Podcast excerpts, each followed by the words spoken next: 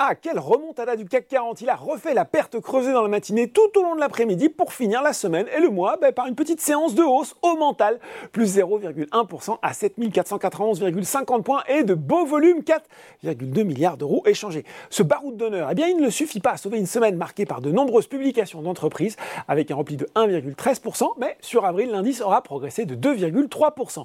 À Wall Street, c'est vert aussi à 17h45, plus 0,48% pour le Dow Jones et vert un petit peu plus timide pour le Nasdaq, plus 0,12%. À noter les derniers chiffres d'inflation.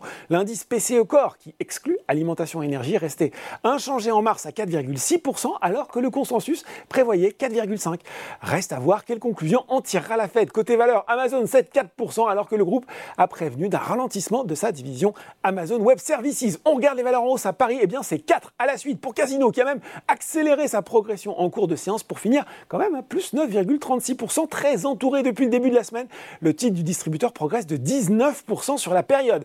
Atos reste bien orienté dans la foulée de sa publication trimestrielle. Le groupe a par ailleurs annoncé aujourd'hui le lancement d'un programme d'achat d'actions et profite d'un relèvement de recommandation. C'est Invest Securities qui est passé de neutre à achat avec un objectif de cours ajusté de 19 à 18 euros compte tenu, je cite, des solides réalisations du premier trimestre 2023. C'était bien aussi pour Seb, selon les investisseurs, même si l'activité du spécialiste du petit électroménager a baissé de 4,9% au premier trimestre à 1,82 milliard d'euros. Eh bien, les objectifs 2023 ont été confirmés.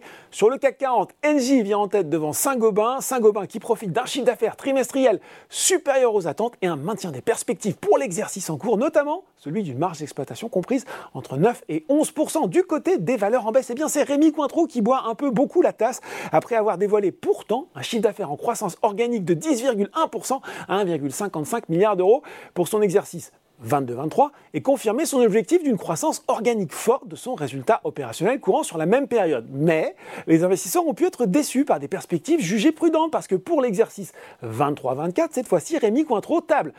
En tout cas, il confirme son niveau de profitabilité et il entend enregistrer un chiffre d'affaires stable en organique. C'est là que ça a pu décevoir. Il entraîne avec lui Pernod Ricard qui avait déjà marqué le pas hier après la publication de ses chiffres à 9 mois. Séance compliquée aussi pour TF1, une publication trimestrielle marquée par un chiffre d'affaires consolidé en recul de 14,5%, pénalisé par le repli de presque 10% des recettes publicitaires. Là aussi, pourtant, objectif annuel maintenu enfin sur le CAC 40 en plus de Pernod Ricard. Sanofi reste mal orienté après la publication trimestrielle d'hier. Voilà, c'est tout pour aujourd'hui. Vous vous en doutez, pas de débrief lundi 1er mai. Profitez bien de votre grand week-end et en attendant, n'oubliez pas tout le reste de l'actu éco et finance est sur Boursorama.